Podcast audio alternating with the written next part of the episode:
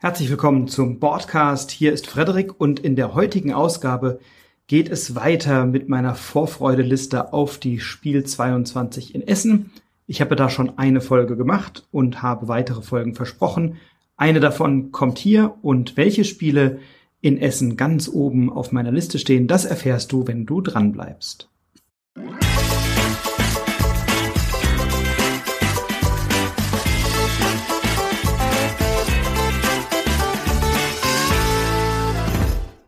Ja, es ist in der Tat so, dass bei Boardgame Geek die Spielneuheiten oder die Ankündigung der Neuheiten für die Spiel 22 in Essen nicht abreißen. Zum letzten Zeitpunkt der Aufnahme dieses Podcasts waren es etwas über 500 Titel, die angekündigt sind, darunter natürlich auch immer Dubletten, die dann einfach in verschiedenen Sprachen erscheinen oder Erweiterungen oder so, aber mittlerweile stehen eben 842 Titel auf dieser Liste und ich habe natürlich die Liste wieder ein bisschen durchgeschaut, habe mich äh, in anderen Foren, YouTube-Videos, Podcasts mal informiert, worauf ich mich so freue und möchte euch heute noch einige weitere Titel vorstellen. Und auch das, das kann ich schon versprechen, wird nicht die letzte Folge in dieser Reihe bleiben. Ja, ein Spiel, auf das ich mich wirklich freue, ist Sky Mines. Sky Mines ist das neue Spiel von Alexander Pfister, Alexander Pfister kennt man unter anderem von Great Western Trail oder eben auch von Mombasa. Ähm, und Sky Mines wird jetzt bei Pegasus erscheinen und ist jetzt so der legitime Nachfolger von Mombasa. Also das Spiel Mombasa stand sehr stark in der Kritik wegen Kolonialismus und ähm, Alexander Pfister musste sich da einige Vorwürfe anhören. Da gab es viele Diskussionen dazu, äh, wo er gesagt hat, na ja, ich muss ja ein Spiel machen können, wo in Afrika gehandelt wird, ohne dass gleich Kolonialismus eine Rolle spielt. Andere sagen nein, äh, da geht es um die Ausbeutung von Ressourcen. Ähm, also es war eine, eine spannende und ja zum Teil etwas unrühmliche Diskussion äh, für beide Seiten. Und Alexander Pfister hat jetzt mit Sky Mines ein Spiel vorgelegt, das vergleichbar ist mit Mombasa von der Spielmechanik aber eben in einem anderen Setting angesiedelt ist, also erscheint etwas gelernt zu haben aus dieser Kritik, die ja auch bei Great Western Trail in einer zweiten Auflage gemündet hat. In der ersten Auflage äh, gab es eben noch Indianer, die man besiegen musste. Mittlerweile sind es dann Banditen.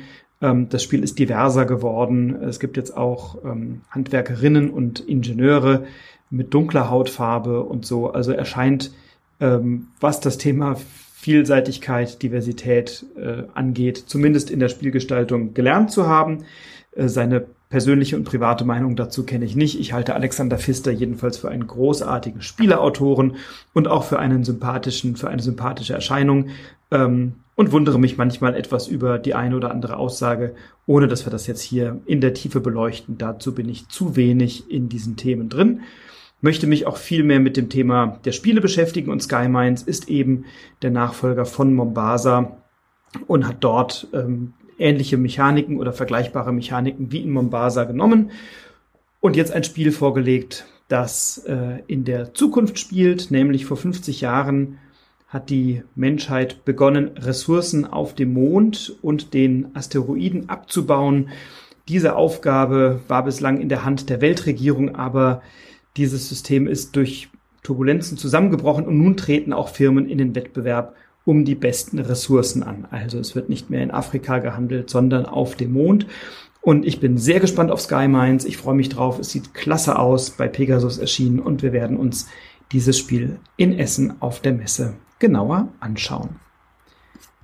Ein weiteres Spiel, auf das ich mich sehr freue, ist der neue Wladimir Suchi, erschienen bei Delicious Games und zwar das Spiel Woodcraft. Wladimir Suchi kennt man ja von Spielen wie Underwater Cities, Messina, Prager Caput Regni, Pulsar 2849. Letzteres habe ich noch nicht gespielt. Ähm, also ein Spiel, was ein knallhartes Expertenspiel vermutlich ist, weil Wladimir Suchi eben solche Spiele bevorzugt konzipiert. Äh, es ist ein Spiel, was heiß gehandelt wird schon und auf das sich viele in der Spieleszene freuen, so eben auch ich. Und bei Woodcraft ähm, auch hier wieder, das Cover kommt sehr geschmeidig daher, sieht sehr fluffig aus.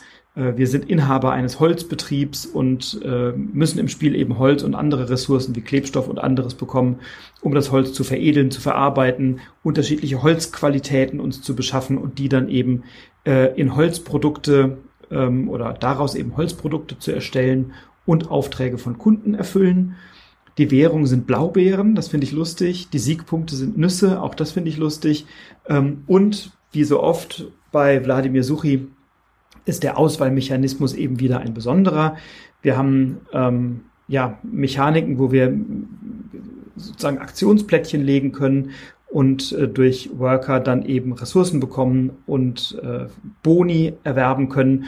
Und dieser Auswahlmechanismus wird eben über ein großes Sägerad gesteuert, das im Sägewerk sich befindet, das wir drehen können und in dem so kleine Fensterchen sind, ähm, durch die wir ähnlich wie bei Prager Kaputregni Boni sehen können, die wir dann nutzen können ähm, und dann eben über verschiedene Aktionsplättchen, die wir positionieren, dann die Aufträge, die Ressourcen, die Produkte erstellen können ähm, über Dice Placement, also Würfelplatzierung, ähm, unterschiedliche Holzqualitäten erwerben können und so. Also ein Spiel, das sehr gut aussieht, vermutlich ein sehr knallhartes Expertenspiel ist und äh, ich liebe Spiele, bei denen ich Ressourcen beschaffe, Worker Placement habe, Aufträge erfülle.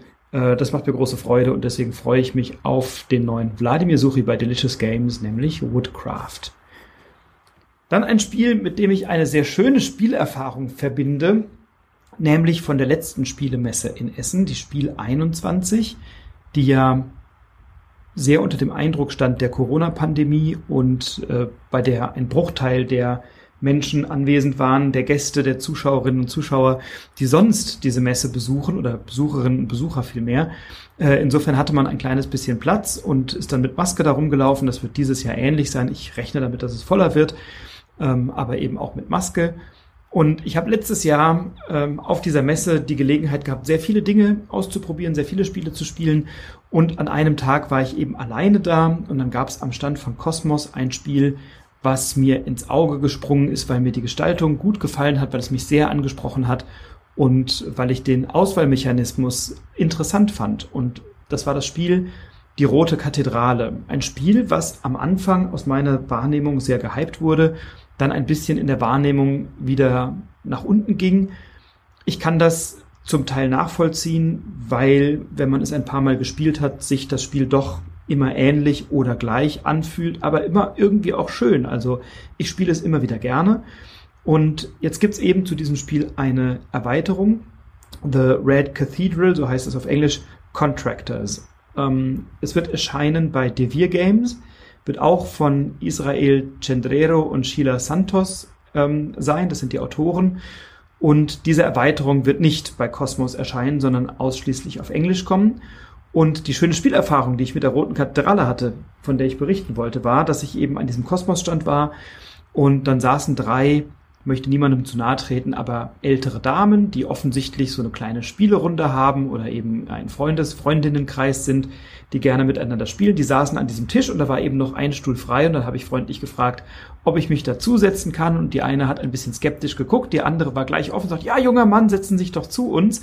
Und dann habe ich mit drei sehr, sehr netten Damen eine sehr schöne Runde die Rote Kathedrale gespielt mit einer sehr geduldigen Spielerklärerin am Kosmosstand und wir hatten eine gute Zeit und ich habe eben erfahren, dass die Damen äh, auf der Messe immer ein, zwei Spiele mitnehmen und dann immer eine sehr gründliche Auswahl treffen, was es denn diesmal sein soll.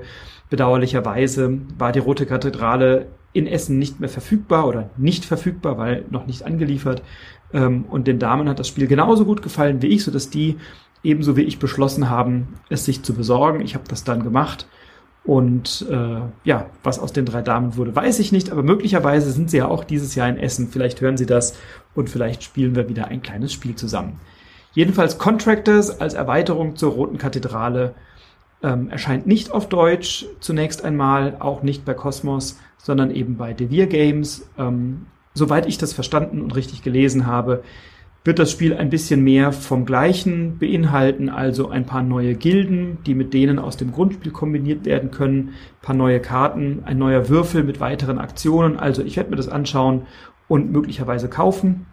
Das Spiel selbst ist sprachneutral und insofern sind die Komponenten des Spiels vermutlich gut kombinierbar. Ähm, und ich werde mir natürlich das einmal zu Gemüte führen. Also The Red Cathedral Contractors bei Devere Games ist auf der Liste. Dann ein Spiel, auf das ich ebenfalls ganz gespannt bin, ist Terracotta Army. Die Terracotta Armee äh, von Przemysław Fornal und Adam Kwapinski erscheint bei Giant Rock Games mindestens auf Englisch auf der Messe, eventuell schon auch auf Deutsch. Das Thema gefällt mir ganz gut und ich bin sehr gespannt, ob das Thema, ich sag mal, künstlich draufgesetzt wurde oder ob es wirklich ersichtlich ist. Die Bilder sehen toll aus, das Material spricht mich an. Ähm, thematisch bewegen wir uns oder befinden wir uns im alten China. Der chinesische Kaiser ist gestorben und wir sind eben Handwerker, die die Terrakotta-Armee produzieren, also ähm, ein historisch belegtes äh, Element oder ein historisch belegtes Ereignis. Die Terrakotta-Armee sollte gemeinsam mit dem chinesischen Kaiser begraben werden in einem großen Mausoleum, um ihn natürlich im Jenseits zu beschützen.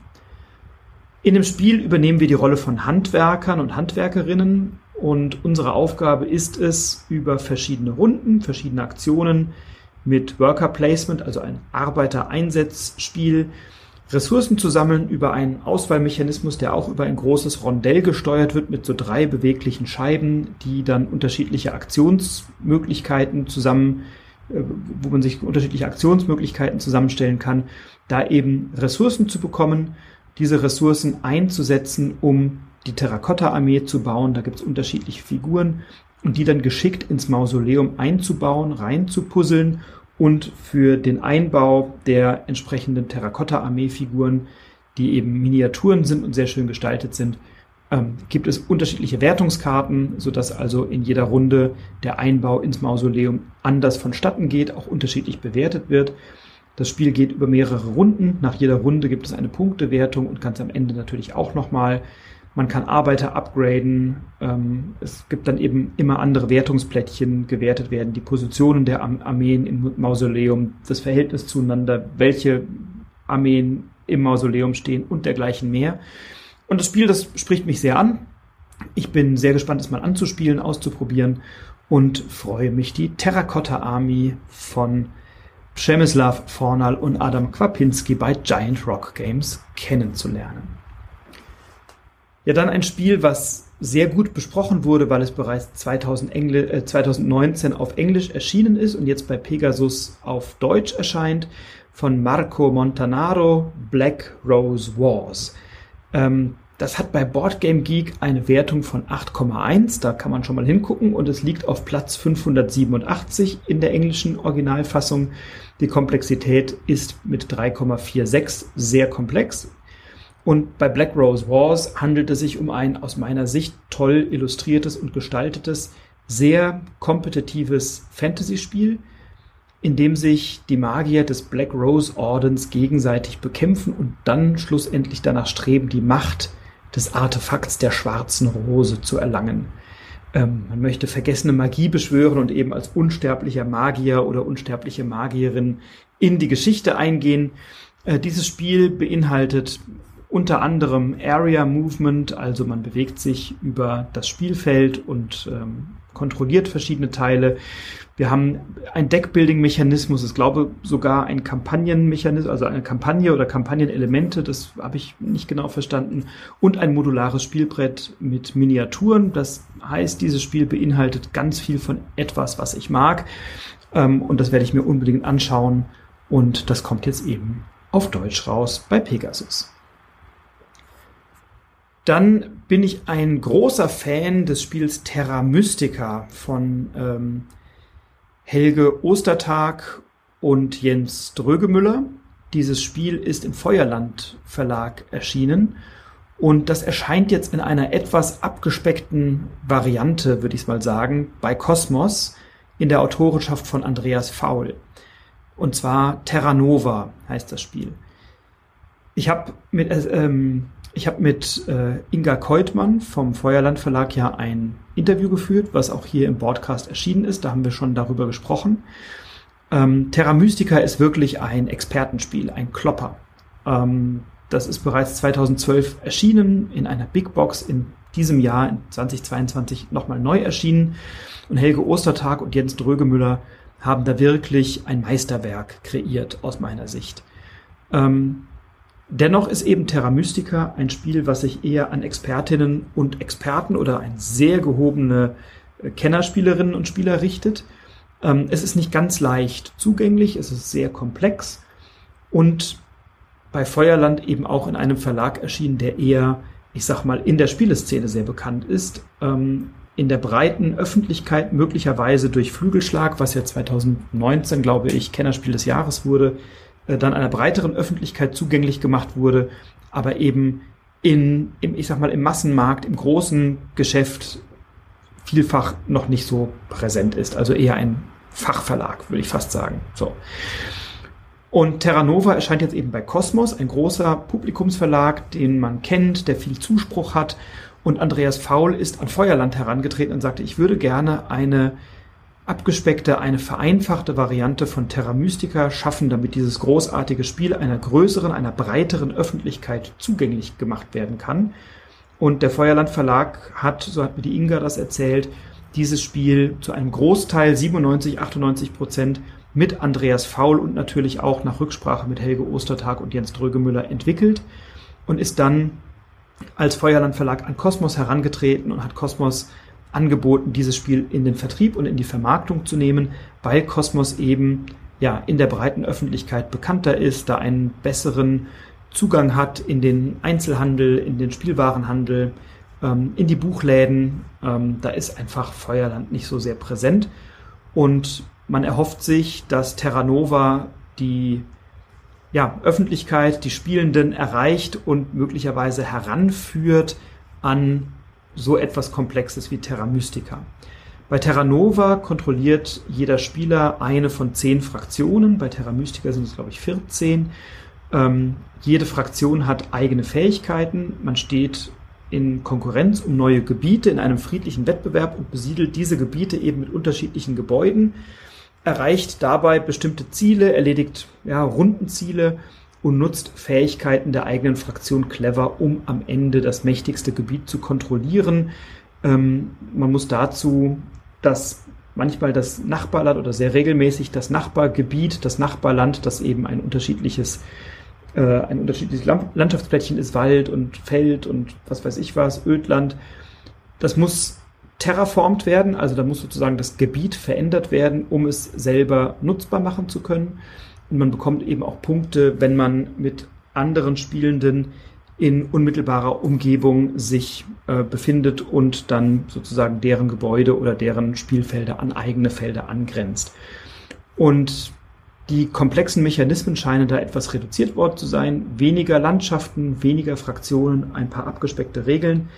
Da ich Terra Mystica liebe, aber nicht immer in allen Runden auf den Tisch bringe, werde ich mir Terra Nova definitiv anschauen und das mal so ein bisschen als Zugang zu Terra Mystica verstehen. Und so ist es, glaube ich, auch gemeint. Und deswegen freue ich mich sehr auf diese, wie ich finde, sehr schöne Idee, Terra Nova als Einstieg in die Terra Mystica Welt nutzbar zu machen oder zu nutzen, um Menschen dafür zu begeistern.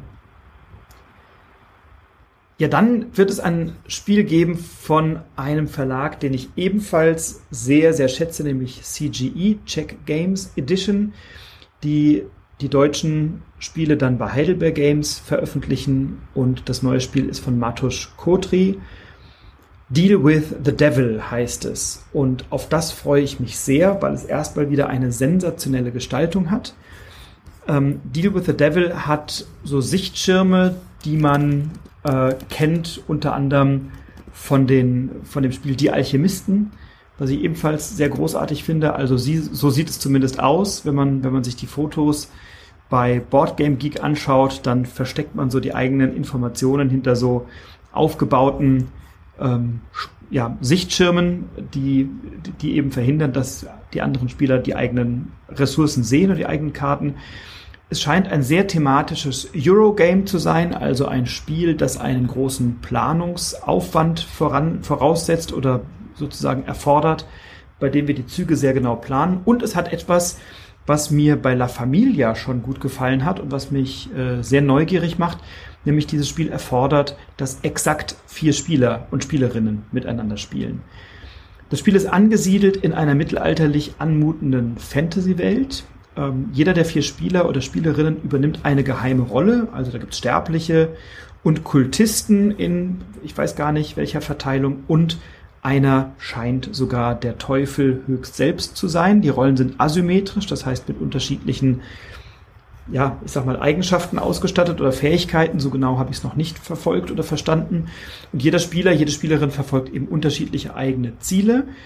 Und unterwegs tauscht man miteinander Ressourcen und setzt blind Angebote und kann seine Ressourcen im Austausch gegen Geld an, anbieten. Ähm, der Teufel lockt die Sterblichen mit guten Angeboten und bietet wertvolle Güter, allerdings im Austausch gegen ein Stück ihrer Seele.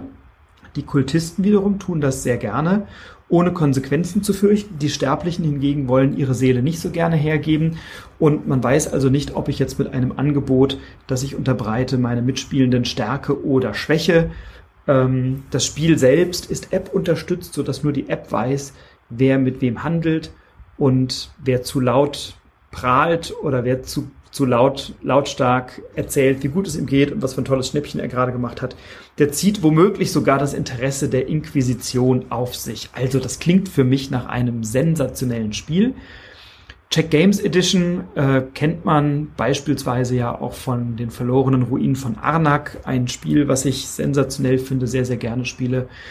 Ähm, oder auch von äh, Codenames, also ein Spiel, was großartig, ein, ein, ein Verlag, der großartige Spiele hervorgebracht hat. Und insofern ist das für mich ein No-Brainer, mir dieses Spiel einmal sehr genau anzuschauen und mal zu gucken, was es damit auf sich hat. Und ich bin sehr, sehr sicher, dass ich das, naja, ob blind, aber zumindest äh, mit einer sehr hohen Wahrscheinlichkeit mir holen werde. Also ein schönes Expertenspiel. Dann habe ich noch ein Spiel, was ich mir angucken möchte, weil ich jetzt mal wieder eine Bildungslücke geschlossen habe, kürzlich, über die ich demnächst auch in, im Podcast berichten werde. Die Bildungslücke, die ich schloss, habe ich dem Nico Wagner zu verdanken, mit dem ich ja jetzt auch verschiedene Folgen aufgenommen habe, bei dem ich neulich zu Gast war. Und äh, als es dann abends um, ich weiß nicht, zwölf oder so, haben wir gesagt, ach komm, eins geht noch. Und dann haben wir Orléans gespielt. Und Orléans ist ein Spiel, ich glaube, aus 2015 von Rainer Stockhausen. Ein Spiel, was mir unheimlich gut gefallen hat, was ich immer mal irgendwie auf dem Schirm hatte, aber dann doch nie gespielt habe, wie das eben manchmal so ist. Man kann dann doch nicht alles kennen. Und der Nico hat gesagt, Orléans ist eines der Top 3 Spiele, die bei mir immer wieder auf den Tisch kommen können. Und deswegen haben wir es dann gespielt und ich habe es sehr geliebt. Ich habe es mir dann zum Geburtstag schenken lassen und spiele es gerade sehr, sehr aktiv im Freundeskreis Orléans. Und jetzt wird eben erscheinen bei DLP auch, also DLP Games, ein, der Verlag, ähm, ein Roll-and-Ride-Spiel, Joan of Arc, also Jeanne d'Arc sozusagen, ähm, und zwar das Orléans Roll-and-Ride oder Flip-and-Ride ähm, von Ryan Hendrickson und Rainer Stockhausen, illustriert von Clemens Franz. Und so richtig viel habe ich interessanterweise noch nicht gefunden. Also die Ankündigung, die DLP gemacht hat, die ist noch einigermaßen ähm, oberflächlich oder noch etwas unausgegoren. Ähm, bei Boardgame Geek habe ich gefunden, dass es sich um ein Draw and Write Spiel, hand, Draw handelt. Woanders habe ich gelesen Flip and Write. Ähm, auf der Website von DLP steht, es ist ein Roll and Write Spiel. Also offensichtlich ähm, sind die sich da selber noch nicht so einig, einig gewesen. Aber da es offensichtlich ein paar Plättchen gibt im Spiel und keine Würfel, zumindest wenn man auf die Inhaltsangabe schaut, bei DLP Games steht, es gibt eine Anleitung, einen großen doppelseitigen Spielblock, fünf Stifte, 27 Plättchen, 30 Ortskarten, 18 Solokarten und ein Beutel. Scheint es eben sich nicht um ein Roll-and-Write-Spiel zu handeln, wenngleich im ersten Satz bei DLP Games auf der Website steht, es ist eine Roll-and-Write-Variante. Also bin ich sehr gespannt, ob gewürfelt wird oder Plättchen aufgedeckt werden. Wurscht, wie auch immer. Es scheint sich um eine Variante zu handeln, bei der man einen eigenen Spielplan hat, und bei denen man ähm, eigene Siegmöglichkeiten nutzen möchte, Spielerinnen und Spielern, mit denen man spielt, ähm, wichtige Siegmöglichkeiten zu verbauen. Es gibt einen Solo-Modus ähm, und da ich Orléans eben sehr schätzen gelernt habe, möchte ich dieses Spiel mir auch anschauen.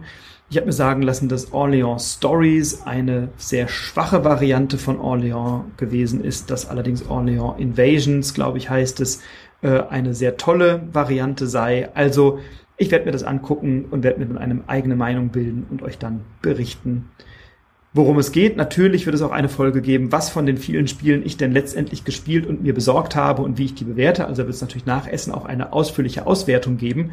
Aber äh, ja, das Orleans Roll and Write Spiel Johanna von Orleans, Joan of Arc auf Englisch, das wird sicherlich ein Spiel sein, was ich mir anschauen möchte.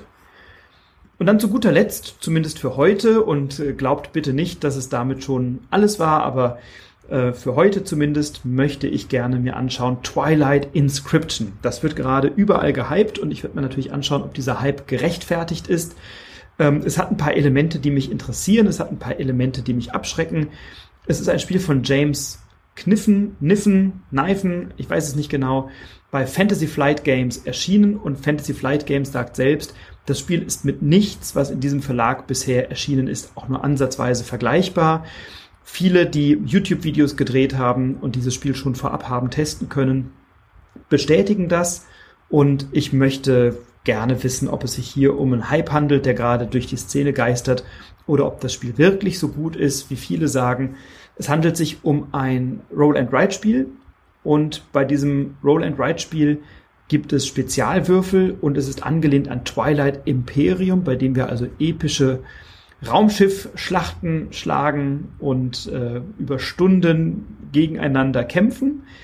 Ähm, und das scheint eben eine etwas abgespeckte Variante zu sein. Episch nach wie vor, eins bis acht Spielende, also auch als Solospiel gut spielbar. Wir haben vier Spielpläne, mit denen wir Navigation, Expansion, Industrie und Kampf steuern, also ein klassisches 4X-Spiel und dabei Siegpunkte sammeln und Anführer der Galaxie werden möchten. Ein Science-Fiction-Spiel interessiert mich grundsätzlich erstmal schon. Allerdings frage ich mich, wie lange trägt ein Roll-and-Ride-Spiel, denn die Spieldauer ist angegeben mit 90 bis 120 Minuten und als Strategiespiel. Und das möchte ich mir unbedingt ansehen, weil Roll and Ride natürlich auch immer ein bisschen etwas mit Glück zu tun hat. Strategie immer ein bisschen weniger etwas mit Glück zu tun hat.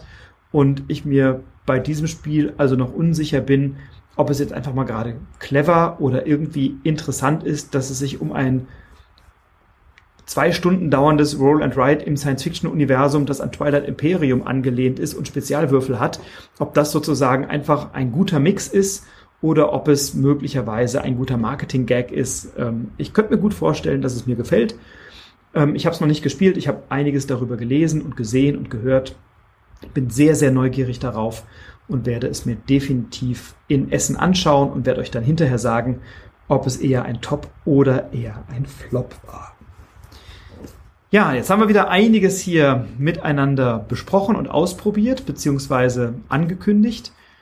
Sky Mines ist auf der Liste, Woodcraft, The Red Cathedral Contractors, also die Erweiterung zur Roten Kathedrale, Twilight Inscription, zuletzt besprochen eben, die Terracotta Army, Black Rose Wars, Terra Nova und Deal with the Devil sowie Jeanne d'Arc, also Johanna von Orleans, Joan of Arc, das Orleans Roll and Write bei DLP. Bin sehr gespannt, welche Spiele bei dir auf der Liste stehen. Jetzt hast du ja bei mir schon wieder einige mehr gehört und da werden noch einige dazukommen. Die Liste ist noch durchaus lang und ich bin auch noch nicht komplett durch mit den 872 Titeln. Also da kommen ja täglich welche dazu. Aber du kannst dir sicher sein, in den nächsten Tagen und Wochen erscheinen weitere Folgen mit einem Ausblick auf die Spiel 22. Ich werde in diesem Jahr da sein, Donnerstag, Freitag und Samstag. Sonntag habe ich keine Zeit, aber drei Tage, ich denke, da werde ich genügend Zeit haben, mir alles anzuschauen, auch einige von euch zu treffen. Einige haben mich schon angeschrieben und wir werden ähm, an der einen oder anderen Stelle mal in Essen ein Spielchen zusammenspielen oder ein bisschen quatschen. Ich freue mich darauf. Also ihr dürft mich gerne anschreiben, kontaktieren oder in Essen auch ansprechen. Ich freue mich sehr, wenn das passiert. Ansonsten freue ich mich über eine 5-Sterne-Rezension bei iTunes, wenn ihr das mögt. Das hilft mir sehr, dass der Podcast gut in die Sichtbarkeit kommt. Eine gute Rezension ist immer nützlich. Ähm, wenn ihr keine gute Rezension geben möchtet, dann schreibt mir bitte gerne direkt, denn ähm, ich kann nur besser werden, wenn ihr mir auch konstruktives Feedback gebt, natürlich. Und gut kontaktieren und finden könnt ihr mich über Instagram. Da heißt der Kanal Broadcast-Spiele-Podcast und ich freue mich, wenn wir dort miteinander in die Kommunikation kommen. Bis dahin wünsche ich euch alles Gute, bleibt inspiriert, inspiriert andere und bis zum nächsten Mal, euer Frederik.